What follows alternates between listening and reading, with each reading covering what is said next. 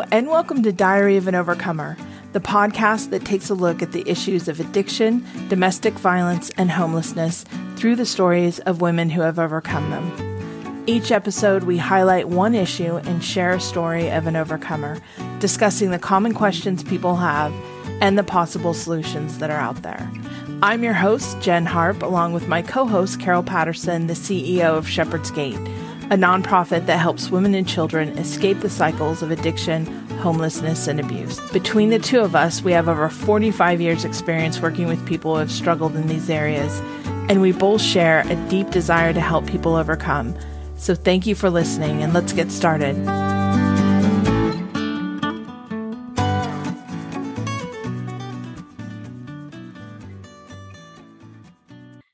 Hi, this is Carol Patterson, the CEO of Shepherd's Gate, and today I'm the host of A Diary of an Overcomer. And today we wanted to kind of dig deep on our host, Jen Harp. Welcome, Jen. Thank you, Carol. So, Jen, where uh, where'd you grow up and and what did you want to be when you were a little girl?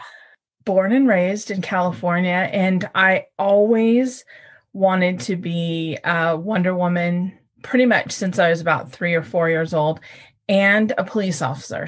I wanted to fight crime from a very young age. But I'll have to say that my father had been a police officer for 36 years. So growing up in a, a police officer's home, that probably isn't very unusual. But I remember deciding some age that I just didn't have the body to do either one of those, to wear that bathing suit of Wonder Woman, basically, nor did I have the stamina of running down criminals like a police officer. I pretty much settled on after high school that I was going to be a lawyer. In college, I did not want to go on to law school. And so I changed my major quite a few times and I, I dropped out. My parents were devastated. Oh, they were absolutely devastated. I loved what I was doing. I worked at a home decor shop. I was the youngest manager in a nationwide company. I worked in a, their largest store and I managed it. And so I, I just loved what I was doing there. We moved to the Bay Area when, after about my first year of marriage, I started working in an office. So I'm kind of a- answering the second question. Gotcha along with it. That's I'm okay. Just, I'm just molding right into it.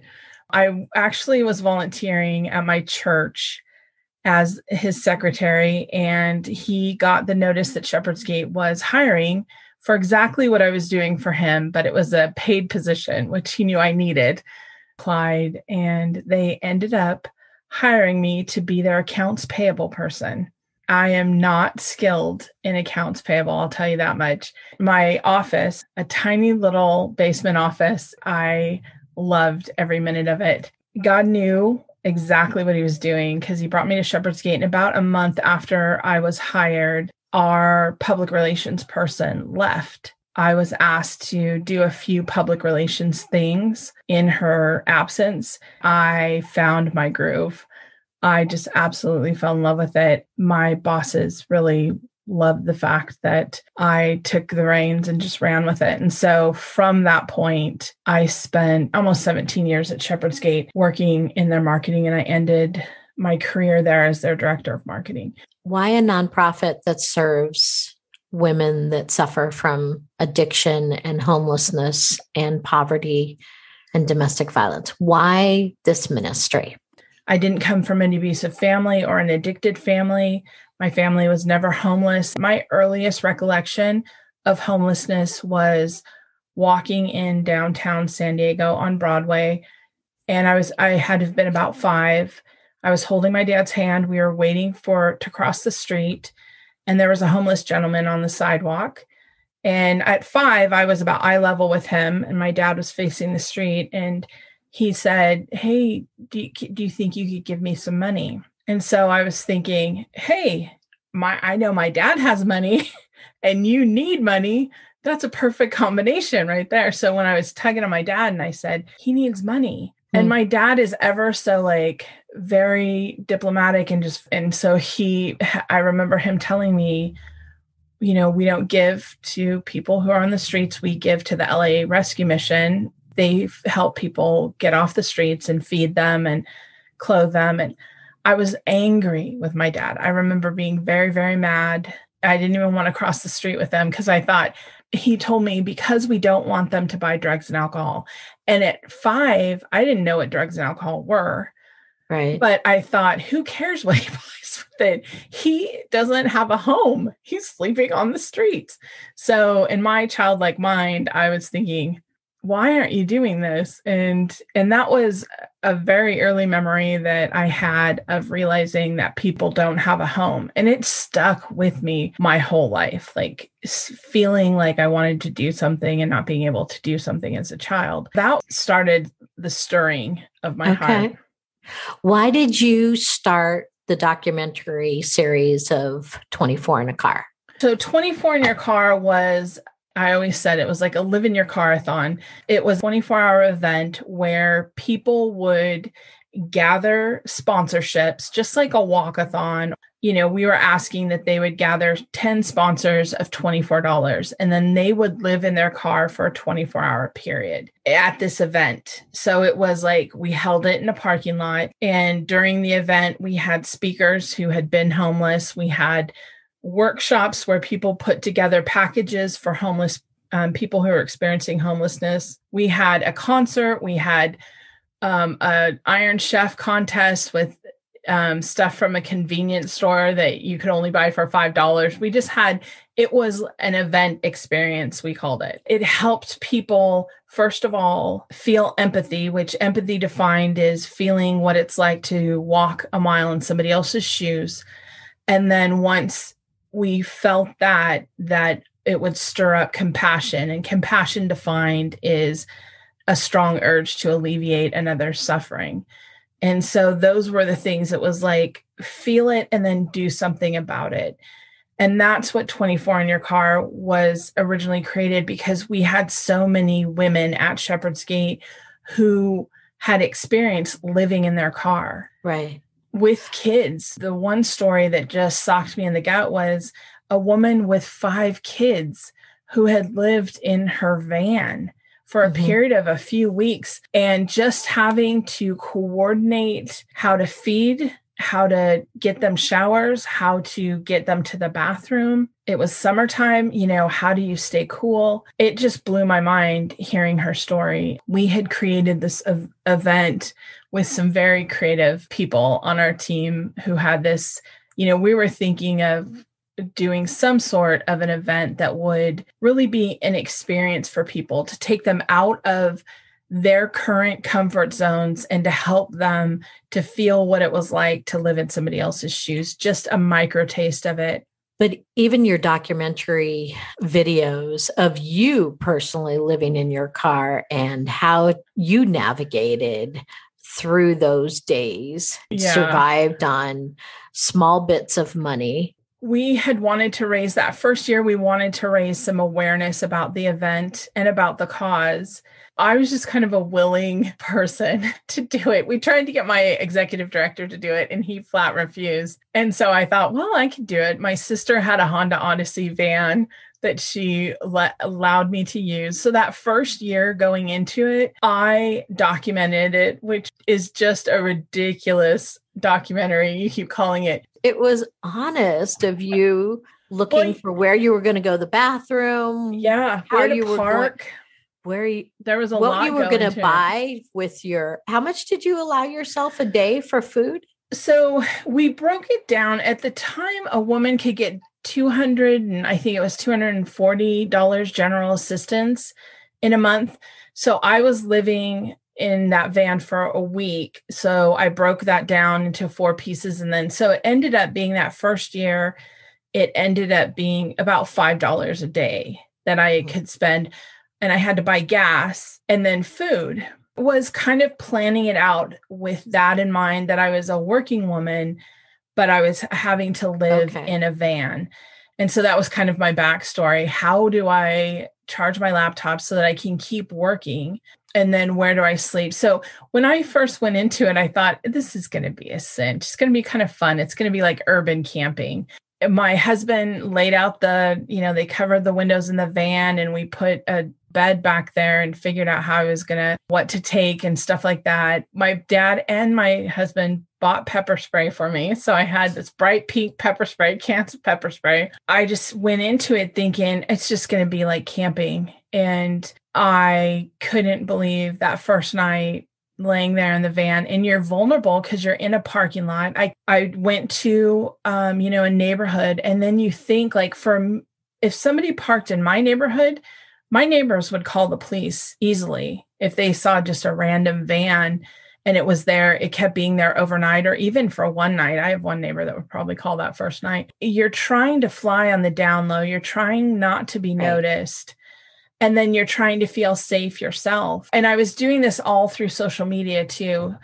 And so i'd ask you know where do you think i should sleep tonight? And then some people would say hospital because you know some people have family in the hospital and then they sleep in their car. So I went there. It was very spooky at night, but it's just weird how some places could look so inviting during the day and then you're alone by yourself and at night you just wouldn't sleep there. Yeah, it was just kind of figuring that out. So it was quite I I did that 3 years in a row. Each year was 1 week and each year we kind of tried to mix it up. The second year I actually tried to live free of charge, which I did end up doing because I had a lot of people tell me, Oh, I wish I got paid more. I would help homeless people more or, you know, people struggling more if I had more money. I wanted to kind of show them that it really doesn't take a lot of money. took the $5 a day and each day I would show them what $5 or I'd save it for 2 days what $10 could buy. Made lunches and I went and delivered lunches to a homeless encampment. Each year was a different challenge to bring attention to the people that were having to experience this. You know, for mm-hmm. me it was a micro taste. I never I knew that I could drive to my house and get out of my van at anytime or use my debit card and buy a real meal or whatever because I went to soup kitchens too and that was very sobering, very humbling. Touch on the sh- the shame that homeless people feel. Yes. Um, and the desperation. Women do park at three locations a night. They move oh, yeah. around to feel safe and not to be questioned by the police. I appreciate how you're honest and raw and real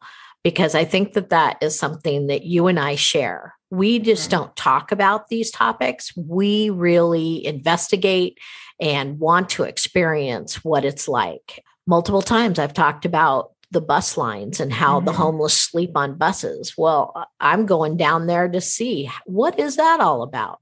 Or a woman that lives in poverty and has to take the bus to drop her kids off at school right. and then she takes another bus to her job and walks 2 miles. I have walked in those women's shoes.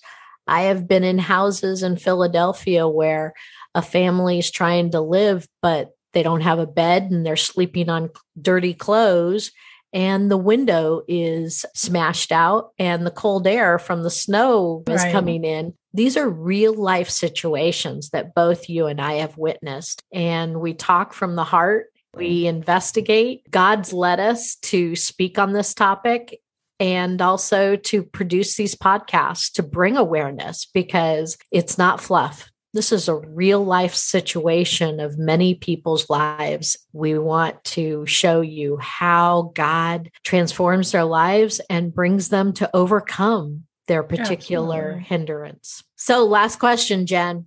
Yes. Okay. So, what have you learned as a professional Christian woman that would help other Christian women or men? The biggest thing that I would tell them is to be real. Oftentimes, I say that. I mean, I never thought I'd be old enough to say that. Nowadays, I feel like it's less and less popular to hold to Christian values and be a Christian person in the workplace. So, a lot of times people feel like they have to turn that spiritual part of them off and be, and it's not professional if you talk about Jesus or talk about the Lord or say that you pray and stuff. I would encourage them to be who they are in and out of the workplace because Jesus is with you wherever you go. It doesn't necessarily mean that you have to use words. I mean, I have I th- I was born with a goofy personality. Joy comes from just knowing my savior. And so that would be, I think, one of the things that even when I worked professionally in an office or I was always just very open about my faith, if somebody asked, and like I said, you don't have to always use words, it's just sometimes the action. So volunteering has been a big part of my life, whether it's in my church or outside of my church with organizations. When you do a lot of that, sometimes you have people that'll ask you, you know, why are you going there? Why do you volunteer there? It'll open up a door to share my faith. I never wanted to be ashamed of being a Christian and believing in God because, you know, there's a Bible verse that talks about if you deny me, I'll deny you. And so I just mm-hmm. thought, nope, I don't want to go down that road with you, God. I don't ever want to be guilty of that. I'm guilty of a lot more things, but not that.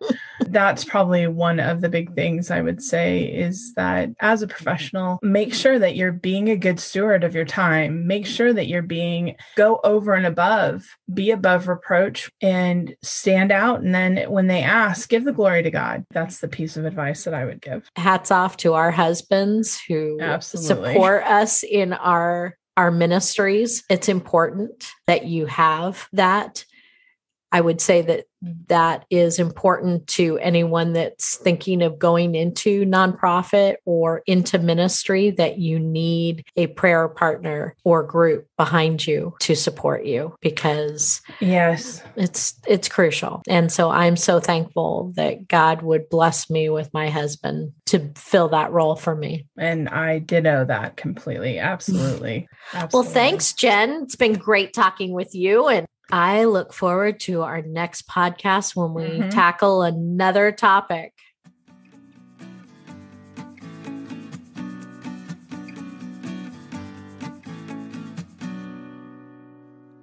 If you found this podcast helpful, please do us a favor and hit subscribe. And then in the comments section, please feel free to share your own story of overcoming. Thank you so much for listening, and we look forward to next time.